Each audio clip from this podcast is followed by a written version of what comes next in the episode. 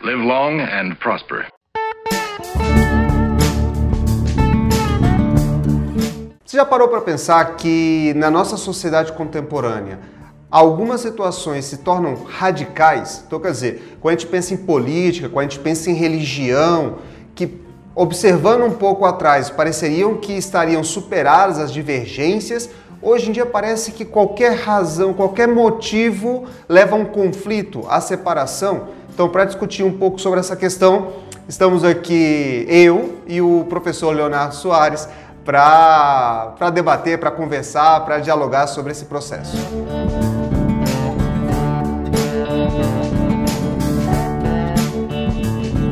Olá, saudações a todos e bem-vindos ao nosso canal do YouTube do Projeto Colaborar. Então, nesse quadro aqui, nós vamos discutir rapidamente, em 20 minutos, questões pertinentes, questões muito interessantes que necessitam de uma análise, de uma reflexão. E aqui a gente simplesmente faz a provocação para que vocês também compartilhem, que vocês é, exponham vossas ideias, beleza? Agora, pera lá, Rinaldo, pera um pouquinho. Se você está aqui acompanhando a gente, aguentando a nossa conversa, se você acompanha o canal, por favor, não deixe de clicar aqui na sua inscrição, de dar o like, de clicar no sininho para você receber e de comentar aí esse nosso bate-papo, porque você comentando nós vamos saber o que está dando certo, o que, que não está dando certo e podemos melhorar essa conversa e entregar mais qualidade para você. Tudo bem? Pensando um pouquinho, Léo e todas aquelas pessoas que estão nos vendo, estão nos acompanhando, pensando um pouquinho alguns problemas da nossa, da nossa sociedade, né? Então, vou trazer aqui uma reflexão rapidamente. É, tem um sociólogo da religião, já falecido, chamado Peter Berger. Léo, o Peter Berger, nos anos 60, ele comentou que ele fez uma, uma, uma, um prognóstico, né? De que, observando a história das religiões, ele previa que, dentro de pouco tempo, as religiões seriam situações muito incipientes. Então, que as religiões deixariam de, de ditar as normativas para as sociedades. Né? É, recentemente, então pouco antes dele, dele falecer, ele acabou mudando de ideia o que não é muito comum dentro da, dos ramos da ciência, né? Mas o Peter Berg ele escreveu um pequeno artigo em que ele dizia: errei, Errei. Por quê? Ele dizia isso? Porque ele viu que as religiões, no final do século XX e comecinho do século XXI, voltavam a ganhar impulso. Aí, analisando outra visão, saindo um pouquinho da religião, entrando no cenário político, se nós observássemos o começo do século XXI, nós víamos as situações em que os radicalismos políticos, radicalismos ideológicos, levaram a humanidade a conflitos catastróficos. Podemos pegar inúmeros casos de guerras civis, poderíamos pegar casos da, da Primeira e da Segunda Guerra Mundial, poderíamos pegar casos de ditaduras que viam a direita como uma, um, o que se entendia, ok? Como direita, como um problema que deveriam ser exterminados, ou que viam a esquerda como um problema e deveriam ser exterminados. Isso parece que se dilui depois da Segunda Guerra Mundial e no começo do século XXI nós passamos a ver um, uma situação que parece que nós estamos voltando a problemas anteriores. Quando nós vemos o ressurgir de identidades nacionalistas, nacionalismos radicais. Então, só para te dar um exemplo, é, o que no começo do século XX, 21, perdão, foi visto como um, uma grande conquista, que é a, a, União Europeia, inclusive com uma moeda, uma, um dinheiro é, continental, no, Passados 20 anos já é visto como um problema. Então já existem várias tentativas de ruptura, não apenas da União Europeia, como aconteceu recentemente com o Brexit, mas também dentro dos próprios estados que compõem a, a União Europeia. Então, na Espanha tem o caso da Catalunha, que quer independência, tem o caso da, do País Basco, que quer independência, no caso da Inglaterra, da Grã-Bretanha, tem a, o caso da Escócia, que, que, que quer a independência. Então, quer dizer, são situações que pareceriam anacrônicas né? nos Estados Unidos. Recentemente nós vimos a, a transição do governo Trump para o governo Biden, vimos uma tentativa de golpe de Estado, então invasão do Capitólio. Então isso para o observador contemporâneo pode ser algo como chocante. Então, esses cenários que pareceriam anacrônicos, quando a gente observa a história, então, se a gente via lá no século XX as situações de hoje, a gente vê isso no século XXI, pode chocar um pouco as pessoas, né? E, e, e, deveria realmente chocar. Porque, como a gente vem discutindo também, se nós vivemos dentro de um cenário em que as pessoas têm mais informação, que as pessoas têm uma tecnologia acessível, têm capacidade de, de comunicar, né? Por que, que ainda continua existindo esses choques, esses embates, esses processos tão é, disruptivos, tão negativos na nossa história? O que, que você acha sobre isso, Leonardo? Reinaldo, cara, eu, eu, me lembro muito de uma conversa que eu tive com o Ricardo Maris e a gente lidava com alguns textos ali do Bourdieu. E o Bourdieu, quando ele trata a ideia de campo e a ideia de capital simbólico, capital político, a dimensão do poder, ele tem uma estrutura, um desenho que fala o seguinte: dentro das rodas de poder sempre tem alguém que está no poder, tem alguém que quer chegar ao poder e tem aquela pessoa que não consegue se envolver é, nessa disputa. Então, sempre em posições de poder, você vai ter um outro grupo, talvez é, antagônico, com outras ideologias, com outras ideias, que quer assumir no poder, ao poder, quer ascender a esse poder também. E as instituições funcionam muito com essa dinâmica. E quando a gente pensa a nossa sociedade, a nossa sociedade ela é repleta de organismos, de, de instituições. E aonde tem vacância de poder, tem alguém querendo entrar. Aonde tem espaço, tem alguém querendo entrar. Então, você falou da igreja. Na ausência de uma atuação talvez mais específica da vida consagrada, o que, que aparece para ocupar esse espaço? Os movimentos laicos. Na, na, ausência de um governo, de um Estado em regiões, é, por exemplo, como no Rio de Janeiro, as favelas, o que, que aparece para suprir esse poder? Um poder paralelo, um poder vinculado, que não é o Estado, que às vezes é, é próximo de uma situação ilícita.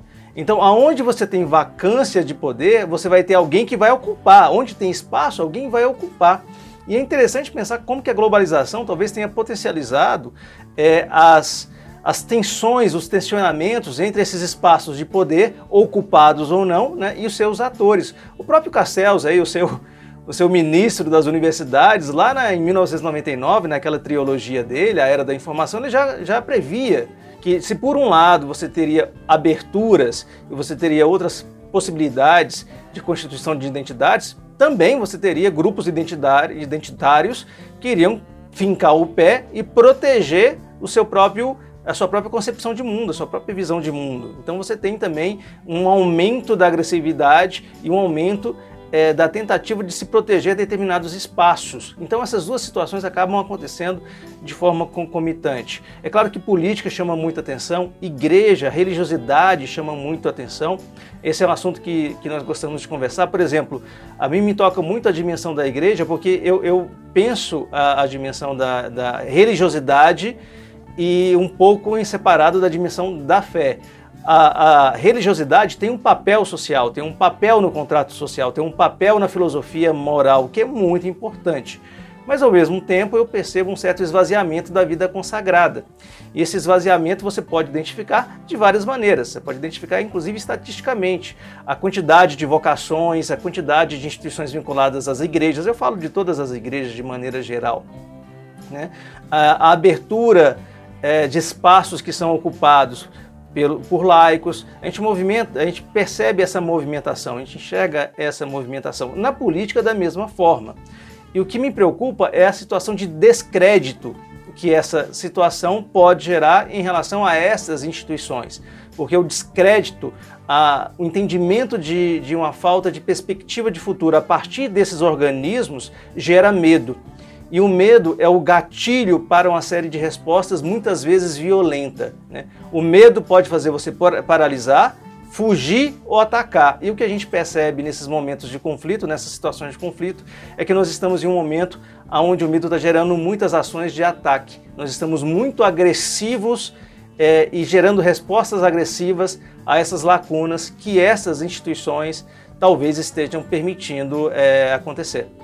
Olha, Léo, dá, dá para encontrar aí um, um, uma maneira de colocar esses dois, dois autores para dialogarem, né? Que é o Castells e o Berger. Porque quando o Castells falava na trilogia da Era da Informação é, sobre a, a força, né, o empoderamento dos grupos antes marginais, a gente pode ver que as tecnologias é, recentes elas acabaram fomentando justamente isso. Então, quando a gente vê que, por exemplo, no começo do século XX, é, um ataque terrorista não teria grandes impactos globais, hoje, quando, por exemplo, um grupo religioso como Boko Haram, ou pelo menos se apresenta como um grupo religioso, é, sequestra meninas na Nigéria, estudantes na Nigéria, isso se torna uma catástrofe global, né? com, a, com ação, inclusive, da presidência dos Estados Unidos através de suas redes sociais. Então, gera comoção, um evento que, que supostamente seria regional. E quem se preocuparia no começo do século XX com o sequestro de algumas estudantes na Nigéria. Infelizmente, pouquíssimas pessoas. Mas hoje esse evento se torna global, se torna é, impactante na vida de uma pessoa no Rio de Janeiro ou uma pessoa em Brasília.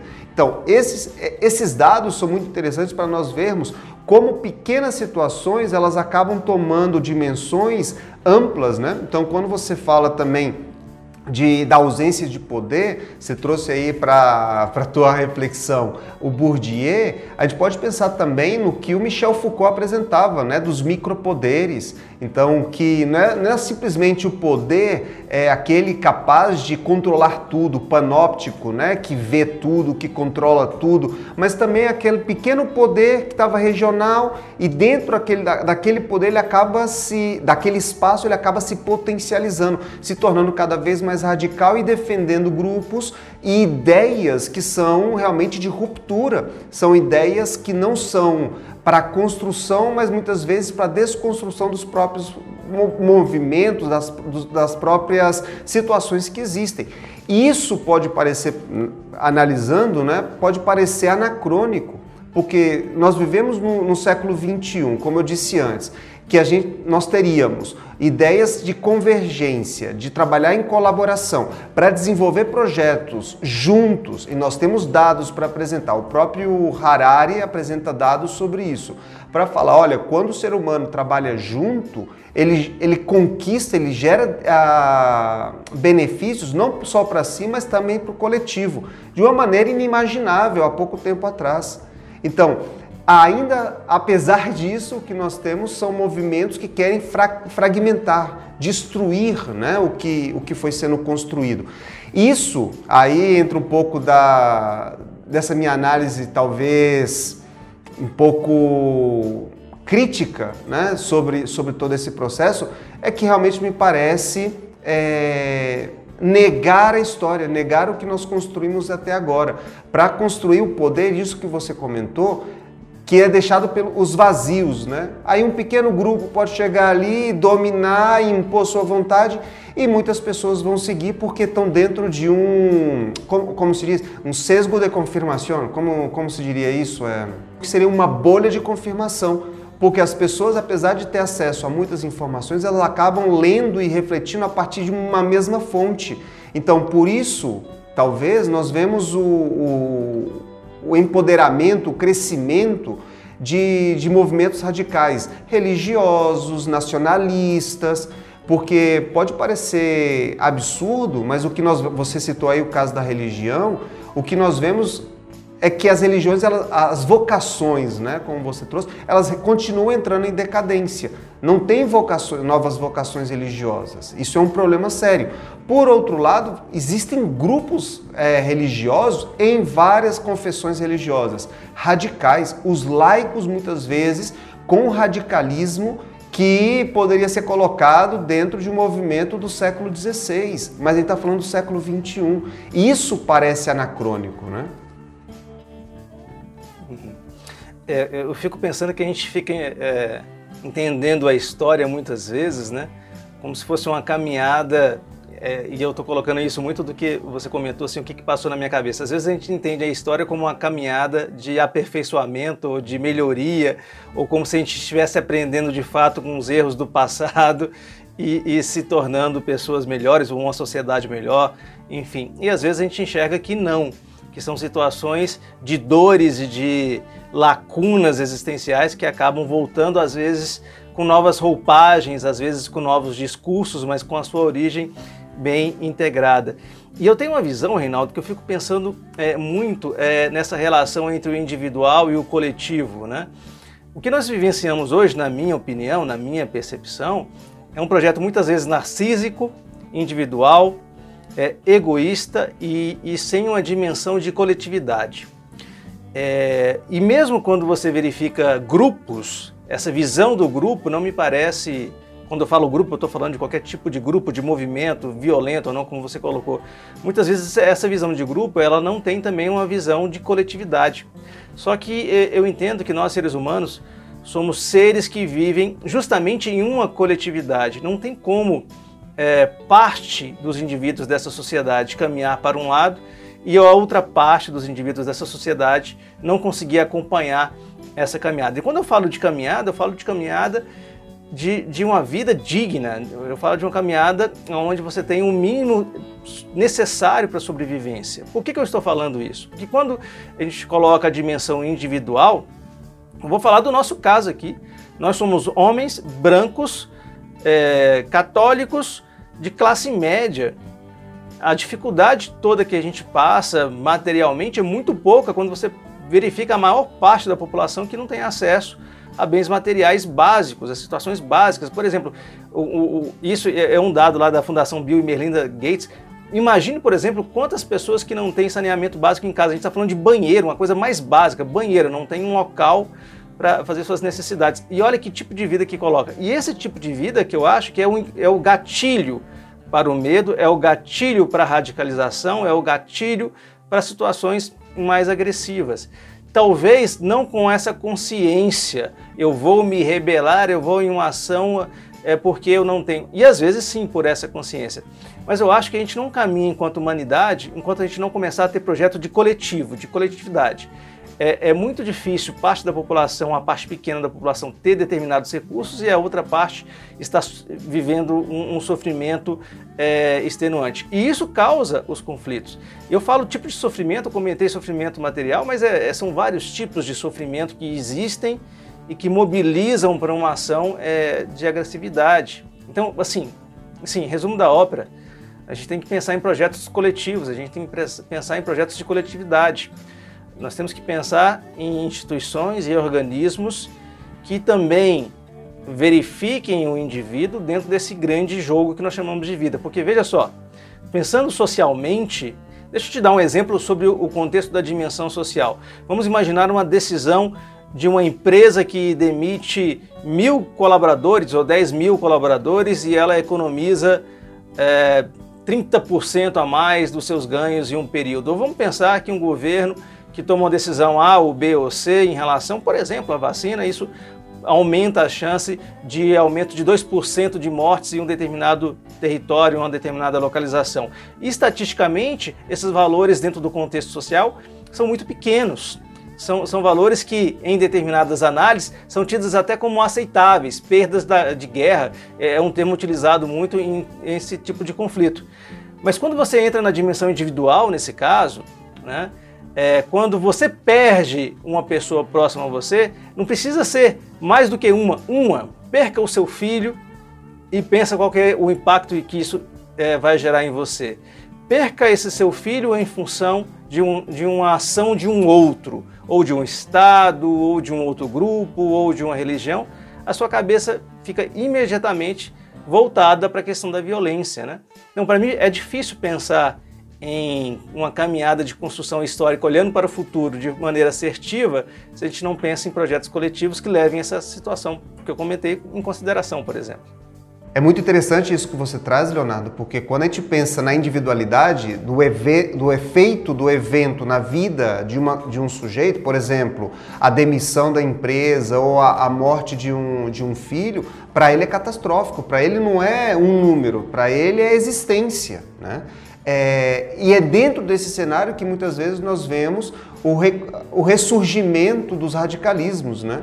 As pessoas encontrando em algum outro projeto ou é, promessa é, como a, a, única alternativa para ele sair da, da situação em que ele se encontra. Então, seja entrando no radicalismo político, no radicalismo religioso, por mais absurdo que isso possa parecer na contemporaneidade. Né? Então, por exemplo, você está falando muito sobre aspectos religiosos, mas então quando a gente pensa, por exemplo, que no século XX nós tivemos um evento como o Concílio Vaticano II que tentava entrar em diálogo com o mundo, o que nós vemos hoje dentro da, de uma, alguns cenários do catolicismo é uma tentativa de fechar a igreja para o mundo. Então é voltar a situações como poderia. Olha só que absurdo, Leonardo entrar numa discussão como se isso fosse realmente o um importante dentro da religião. Se as pessoas devem comungar em pé ou de joelho. Sabe, enquanto você tá, deve, nós deveríamos estar pensando religiosamente, né? É, qual o papel da religião na vida, na existência da pessoa, tem gente que está discutindo se a pessoa para receber o corpo de Cristo tem que estar ajoelhada ou pode estar em pé ou tem que estar sentada. Sabe, se está em pé, sentado, ajoelhada o que que isso, sinceramente, o que que isso vai, vai mudar? Mas aí tem uma multidão de pessoas, um número enorme de pessoas, não no Brasil, mas no mundo. Eu acompanho pessoas nos Estados Unidos, na Europa, no Brasil, que, que estão nessa discussão. Só que assim, aí qual é a existência da, das pessoas que estão na igreja, né? E aí quando a gente pensa no Estado, pessoas definindo como que vai ser a remuneração para um deputado, quando as pessoas não têm esgoto nas suas casas se vai comprar novos, novos carros, mas aí entra no radicalismo colocando que a culpa é de A ou B, não vê como processo, como sistêmico. Então, eu acho que como reflexão poderia ficar o seguinte, que no século XXI nós podemos aprender com, com o passado, né? Então verificarmos o que aconteceu no século XX e verificarmos que muitas das, das decisões tomadas lá atrás foram nocivas, foram nefastas para a humanidade. E nós não precisamos caminhar novamente nesse sentido. Nós podemos entrar em diálogo e entender o outro. E isso é o dado interessante, né? Que nós podemos é, aceitar o outro. Não, não digo que nós devemos é, passar para o lado do outro. Cada um pode ter a sua ideia, se entrar no relativismo, mas cada um pode ter a sua ideia, pode ter o seu posicionamento. E o que nós devemos entender é: eu posso aceitar o diferente, eu posso aceitar o outro, sem ter que destruí-lo. Isso que a gente fala tanto, porque a gente fala de projeto de vida, a gente fala de projeto de existência, não é individual. A existência ela não vai existir apesar do outro. Então tem um autor que eu gosto muito, que é o Maurice Nedocel, que ele fala isso, eu preciso do outro para minha existência. Sem o outro, não existe eu, não existo. Eu preciso do outro. E se você quer pensar isso dentro de uma perspectiva política, uma perspectiva social, uma perspectiva religiosa, existe fundamentação. O que não dá para a gente repetir, Léo, e eu acho que isso que é importante aqui que a gente está tá, tá debatendo, conversando na verdade, é que dentro desses radicalismos a gente não tem que ficar numa ideia maniqueia entre bem e mal, a gente pode entrar numa ideia de que existem matizes e dentro dos matizes eu posso tomar partido por um lado ou por outro, mas eu não, não entrar no radicalismo, não me deixar radicalizar por nenhuma dessas visões. Ok? Essa é, é, digamos, uma pequena conclusão que eu chegaria dessa nossa rápida conversa aqui. É outra conclusão que a gente tem que, que chegar, que a gente tem que mudar o nome desse bloco. Esse bloco é sempre 20 minutos, mas a gente nunca finaliza a conversa em 20 minutos. Eu acho que é isso aí, Reinaldo. Vamos para um próximo. Beleza, então. Saudações. Abraço. abraço, cara. Até mais.